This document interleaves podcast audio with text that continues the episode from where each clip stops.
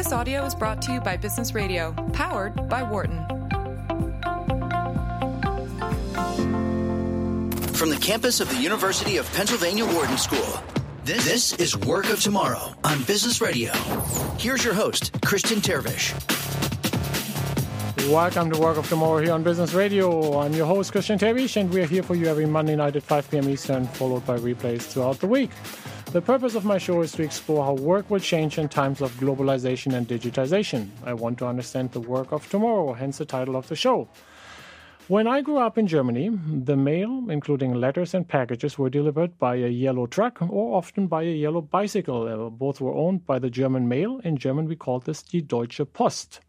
I have particularly fond memories of the German Post as I participated in the 1989 Deutsche Post Marathon in Bonn, which was the former capital of Germany, and up to now is the global headquarters of the German Post. And yes, the finisher t shirt I got for running these 26 miles was yellow. You might not care much about the German Post, but you really should. The German Post was privatized in 1995. In fact, the Wharton alumnus Klaus Zumwinkel, longtime CEO of the company, had a lot to do with that privatization. Today, the German Post is not only privatized, but it is the biggest logistics enterprise in the world, now known as Deutsche Post DHL. Over 500,000 employees, $60 billion in revenue, it is a logistics powerhouse. Now, in times of e commerce and global supply chains, shipping and logistics have little to do with that yellow bicycle that brought the mail back in the 1970s. And new trends such as platform transportation, AI, big data, and autonomous driving are changing the industry as we speak. So, shipping and logistics is the topic of my show today. I will be talking to two great guests. Uh, Greg Hewitt is the CEO of DHL Express. Uh, and in the second half of the show, I want to welcome Bob Farrell, the CEO of Global Trans. At this point, welcome, Greg. Yes. Hello, Christian. Thank you for welcoming me and a great introduction uh, to your history with Deutsche Post and now uh, DPDHL that I work for. Well, wait till you see the turn I'm about to do uh, asking my first question. Have you ever been riding on a Deutsche Post yellow bicycle? Been on a Deutsche Post yellow bicycle, although I did six months in Bonn uh, and fondly remember it back in 2010. I'm not sure how many bicycles the Deutsche Post has, but DHL Express alone has some 250 airplanes. Uh, give us a sense yeah. of the scale of your delivery operations in terms of the, the vehicles, the airplanes, the employees. What's the scale of your operations? I think uh, I think the best way to, to look at it here in the U.S. Um, and I'll focus there uh, versus overall. Uh, we've got here in the U.S., as you mentioned, uh, just over somewhere between 210 and 250 segments each day uh, that we are sending aircraft across the U.S. that's facilitating the pickup and the delivery of international uh, bound shipments, ones that are that we're exporting out of the U.S. for delivery around the globe, or ones that are coming into us for delivery every day. And those are being handled by the more than 10,000 certified international specialists. That's the people in the U.S. that are either working in our our super hub in Cincinnati, uh, working in our, our big gateways in markets like LA, New York, Chicago, and Miami, or working in the more than 105 pickup and delivery centers that we've got across the U.S. All of them are working towards either delivering international goods to businesses or people uh, here in the U.S. or focused on picking stuff up and getting it outbound uh, to an international market somewhere around the globe. Talk about all the different products and services that you at, at DHL Express offer to us consumer clients, but also to business to business settings. I think uh, we like to keep it simple, Christian, and what we focused on is really our time definite international product. Uh, and that is recognizing that we want to pick up and move product as fast as possible to markets around the globe. Some of those markets, Canada, for instance, would be an overnight point, while most of the rest of the world uh, gets service between two and three days. And if if you think of it from an operational perspective, one of the images I like to give customers is think of uh, our large uh, aircraft that are taking off from Leipzig, Germany, Hong Kong, and CVG, and here in the U.S and they're constantly in rotation, connecting a network globally around the world in as short a time as possible. Now, on top of that, of course, we've got value added things like premiums for insurance and and the ability to uh, dictate how payment of duties and taxes and such would would go in. But our core service is simply time definite, and it's uh, as fast as possible on the international front. So speaking of time definite international shipments, my, my mother, who uh, lives in Germany and loves me dearly, is routinely sending me chocolate and cookies, especially when the, the holiday season arrives. So walk me through that process from your end, from the shipment in Recklinghausen, Germany, some Spekulatius, which are very special German Christmas cookies, are put in the, in the into a box from the time that they arrive in Wynnewood, uh, Pennsylvania, where I live. Uh, what what, okay. what does the process look like? Well, I think the first thing is they would be picked up by one of our express um, couriers, either in a van or could be, as you said, in one of our Go Green uh, uh, cycles in in Germany, depending on the location, and brought back to our sortation facility. And in that facility, because um, your mother isn't a known business shipper, one of the important things we do is we'd have to inspect that shipment. So it would be open, reviewed, the contents would be validated to make sure that they could safely be sent on our uh, on our network. And then from there, those uh, those sh- that shipment, your gift, would move on to Leipzig from the station to Leipzig, the main hub, and then from Leipzig it would uh, travel over to Cincinnati, Ohio, uh, where we would uh, sort it through our super hub, and it would be put on an aircraft I, I don't know the Pennsylvania geography. Uh, it's close well, to Philadelphia. Close to Philly. I was going to say it would likely go on a plane that would fly to Philadelphia, where it would be brought into one of our facilities there. Uh, would move through the morning sort, and that would be about two business days uh, into just outside the Philly market. Uh, and in from that, it would go on to one of our couriers who would bring it to your house. Now, along the way, what you'd also get is it's not just the physical shipment that's that's moving through our network, but you'd have information flowing. So you'd get checkpoint information in the, pardon me, in each of the stops where you'd be able to see that where your package was en route. It would pick up a clearance uh, event when it goes through Cincinnati. We'd have a team there, and because it involves cookies, it would likely require. It might get stopped because sometimes uh, uh, Food and Drug wants to make sure that any consumables that are coming in are, are, are obviously disease free and able to be cleared. So depending on the on the item, it might get held there for U.S. Customs to work with our team to clear it and allow it to to move. But you would see that in our scans, and then as it arrived um, and was going out for delivery, our on-demand delivery tool would start to send you updates, Christian, that would allow you, if you were going to be in studio and not at home, to start to control that delivery and tell us maybe to deliver to a neighbor, maybe to hold it at one of our facilities where we're out by the airport there in Philadelphia, or you might say, I'll be home later and give us a delivery window that you want us to deliver to. All of that would be your ability to give us information about when you'd be home so that we could drive to get that first delivery uh, right first time for you. So that's that's kind of how things would move. And realistically, uh, no reason why it wouldn't be two, maybe three business days, depending on the, the food item that's getting cleared. So my producer here, Matt Jats, gives me the thumbs up. So he, he wants the cookies uh, shipped to the studio in the future, uh, just to be there. You go. That was clear that. So how much? Uh, I mean, it's, it's, you, you have a Greg. You you have a fascinating business, and I think it's this complexity and the orchestration of so many resources, people that that really makes this uh, a, just a, beautiful piece of a business process.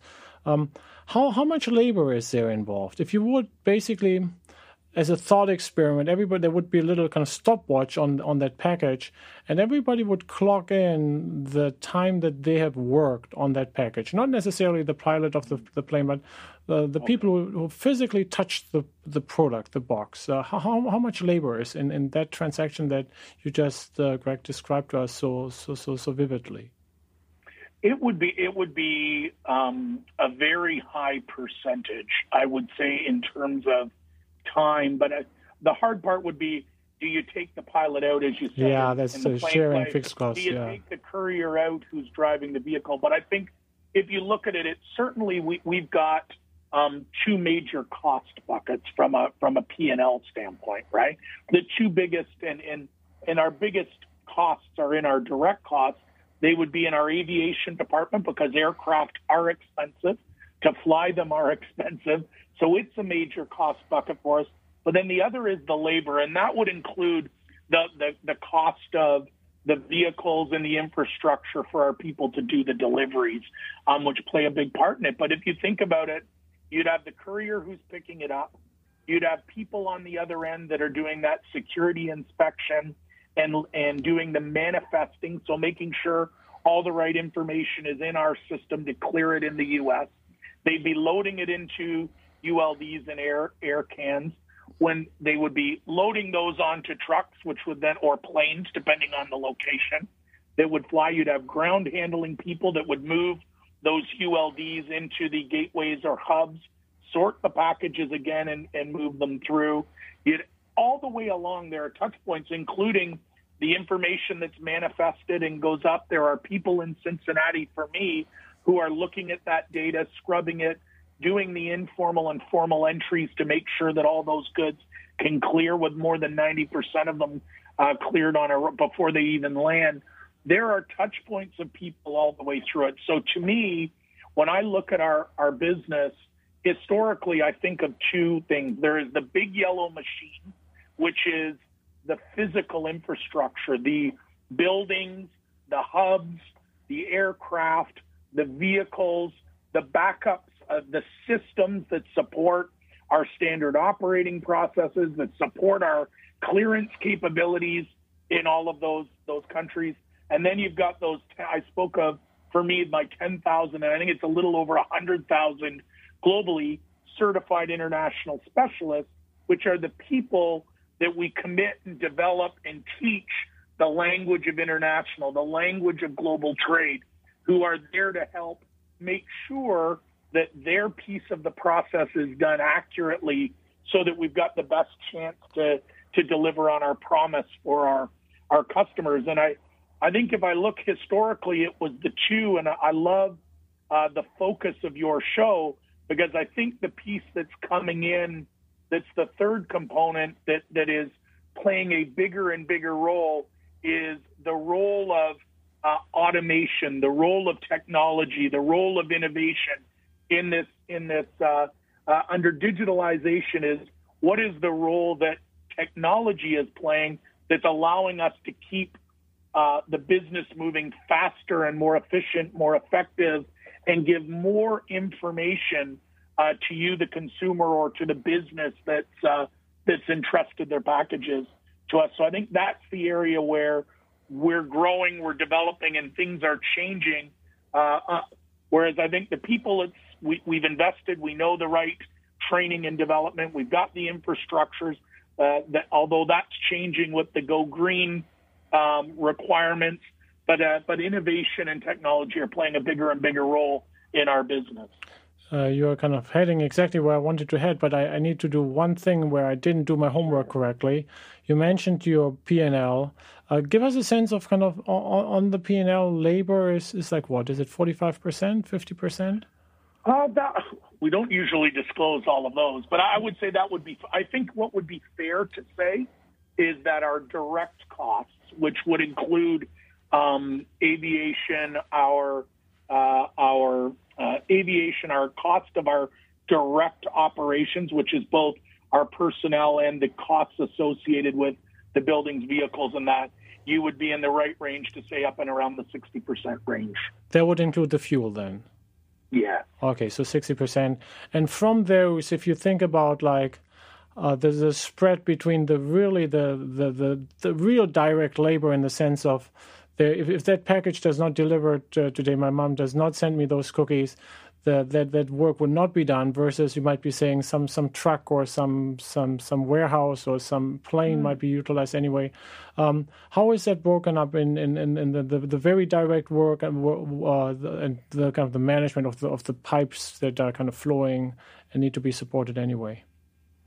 Well, I mean, I, I we wouldn't break our P and L out quite. Yeah, fair, fair enough. Fair. Or, or share it. I mean, certainly within within our direct cost bucket, we would have a separate bucket for our aviation, mm-hmm. and then we would have a, bu- a bucket under direct, which would include um, the operations management, uh, the clearance and gateway capabilities, uh, the pickup and delivery operations, and that would be broken into uh, uh what I, what I would say are costs that are associated. Uh, I would say the labor costs would be a component and, and broken out there, and the cost of the infrastructure, whether that was depreciation, lease commitments, all of those would be broken out. But the, the specifics, we haven't, I don't think I've ever really looked at as a, as a stat, the exact percentage that labor plays versus some of those, some of those other uh, costs. We tend to look at it in a bundled versus the indirect expense, which is more the support mechanisms. And we try to keep that, uh, that down as well. In case you're just tuning in, you're listening to Work of Tomorrow here on Business Radio. I'm your host, Christian Terwiesch, and I'm chatting with Greg Hewitt, the CEO of DHL Express, which is part of the Deutsche Post. Now, we're talking about operational details such as labor and cost structures, and uh, I really didn't want to expose kind of too much of your cost structure here, uh, Greg. The, the, I wanted to use it as a segue to size the pie or kind of get a sense of the opportunity in terms of productivity improvement. If we now talk about mm-hmm. that innovation, if we now talk about that automation, that is happening at any part along the way, right? I mean, in the sense of trucks in 15, 20 years might be driving autonomously. But right now, I think the, the, the, probably the lowest hanging fruits in automation are a lot of the, the handling in the in the transshipment centers, uh, in, in, in, in, in, the, in those super hubs. Uh, can you can you give us a sense of what's happening there right now? Yeah, maybe, I'll break it down into a into a few buckets, and and I think uh, you're right, Christian, that some of them are more evolved than others, and and are almost ready to go. So at its simplest form, we've certainly put significant investment in Cincinnati, and now I'm doing this in JFK at, at putting in more automated sortation equipment. Mm-hmm. That means you can reduce uh, labor in the handling of packages that would have to be done manually. So we are retrofitting and, and investing in our gateways and our hubs to provide a more automated experience. And I think that technology is well advanced. It's it's understood, and it really does come down, as you suggested, into our ability to look at what is the flow through that we want for that facility, what's the investment or cost per piece that we've got today, what's the investment in the uh, in the technology, what will that depreciation add in terms of cost, and what are we able to do in throughput are we able to reduce and, and, improve our cost per piece? I think we found that in a number of cases, yes, that's the case. Yes, we're doing that. Yes, we're making those investments. I think um, the the next place that we've seen some great opportunity is in the area of robotic process automation (RPA). In that we've looked at in areas like finance and billing, our billing center, our uh, clearance uh, processes, and soon in customer service, that there are a number of um, uh, activities that we do every day, that we have people doing every day, that we would characterize as um, non value added. They might be a little bit mundane. They're not things that require the skills and the capabilities that the human brain has. So for us, it's leveraging RPA to work in a 24 hour cycle, cleansing, uh, cleaning, doing routine work that is then A, at times more accurate, B, can run without a break 24 7, and frees up our resources to work on real problems and real issues in, in one of those three areas that adds value to our customer.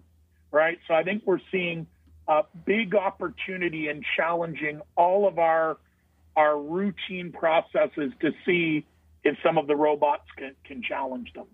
So you I mentioned think, you mentioned that so the the benefits are I mean it boosts your efficiency, but it's also basically it's in it's 24 hours, no breaks, potentially higher cadence. That means faster response time for for us as customers and higher sorting accuracy, right? And, and better accuracy because people do make mistakes. But once you train the computer, if it is truly a set process that can be followed again and again and again, uh, they tend to do it with, with greater skill and with less uh, less issues. So we've seen the, the first successes in our our billing center um, and now uh, in our clearance area. We're expanding those out. I think that will continue. And I think when you think of some of the challenges we will likely face in terms of human capital as we continue to grow, um, allowing our people to work on the things that we need their brain and their capability is going to be one of our keys to success.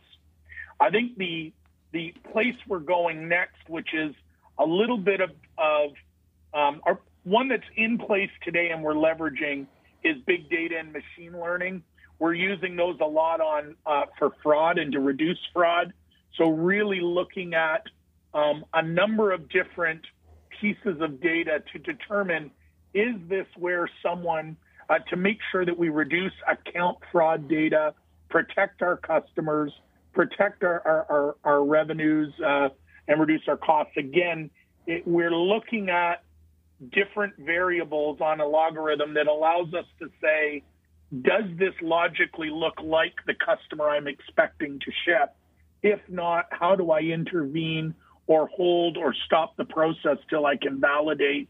Um, I say that's fairly well developed. And um, again, it, it's helping us ensure the security of our, our clients' goods, the uh, ensure the security of their accounts, uh, and reduce our bad debt. And then I guess the other big area for me that's that we're just at the start of is really around artificial intelligence. And, and for us, we're we are working with chatbots and voice bots and virtual assistants to to help provide more information faster to uh, our our consumers who want to deal digitally and, and do so quickly.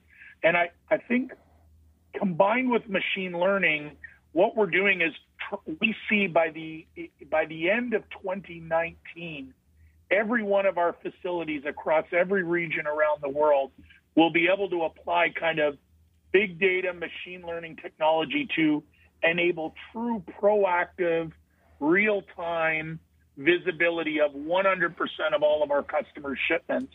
And when overlaid with AI and, and, and an understanding by the chatbots and voice bots of what the next step in our system is, particularly when you have a challenge or an issue like a customs hold, we're going to be able to give better, more complete information in real time to all consumers uh, and all of our customers. And I think that's that enhanced quality that that the scale of the number of scans, the number of possible outcomes when when an uh, when uh, an event occurs, without the the help of the machine learning and AI, we can't handle all of that data, right? And so we're we're tied into being somewhat reactive when you, the pinch point being the person on the phone, and and we see that really moving forward as a, as a big opportunity.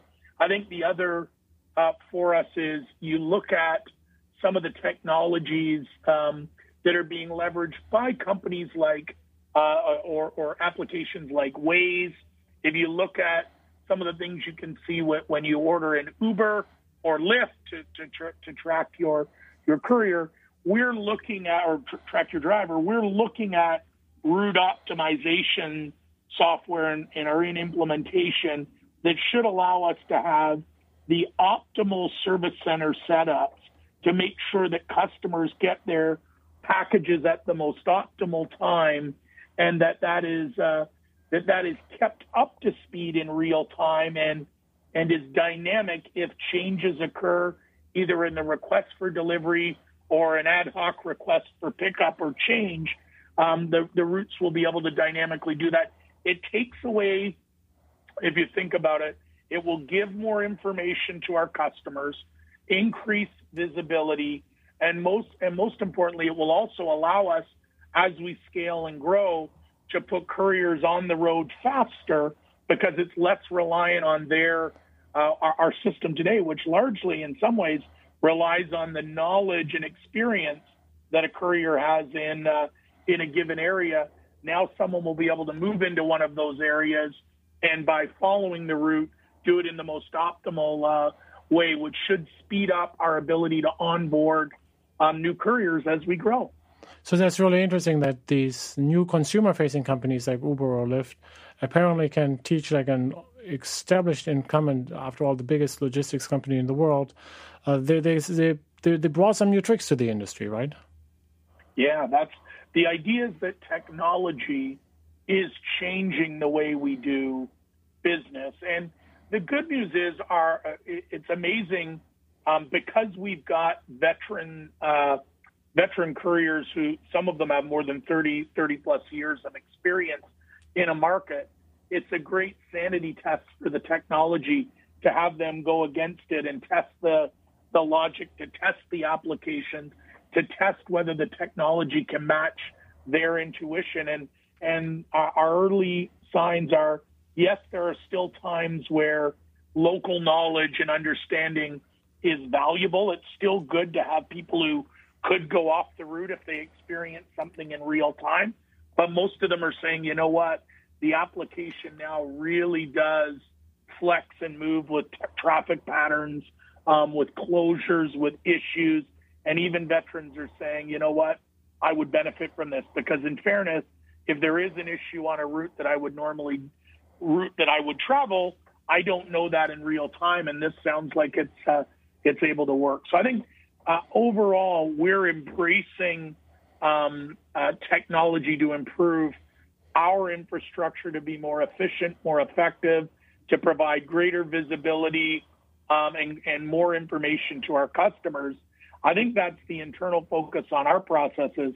I think the other side with digitalization is more and more companies, and in particular, more and more businesses are taking to the web as their medium for sales. So the idea of the e-tailer or, or, or and, and e-commerce is booming. And with that, uh, they are expecting and working on a number of platforms, a number of marketplaces, a number of enablers, uh, and there's a, a rush of new vendors that have come into the market that are there to help small and mid and large sized businesses capitalize on global trade. And I think what we're doing is making sure that we are flexible, um, that we are investing in things like XMLPI and our, our APIs and our platforms so that we can integrate and work across a broad spectrum of platforms that are developing in e-commerce so that we're there to be uh, kind of the network um, in the infrastructure and the final mile, uh, regardless of choice of uh, marketplace or enabler. We want to be flexible and help those businesses do well. That sounds awesome. Thank you so much, Greg Hewitt, for a wonderful uh, outlook on the shipping industry. And it looks like my cookies going to be safe and well on the way in December again. We need to take a short break right now. You're listening to Work of Tomorrow. I'm Christian Terwiesch, and this is Business Radio powered by the Wharton School on Sirius XM. We'll be right back. For more guest interviews, check out our Wharton Business Radio Highlights podcast on iTunes and Google Play.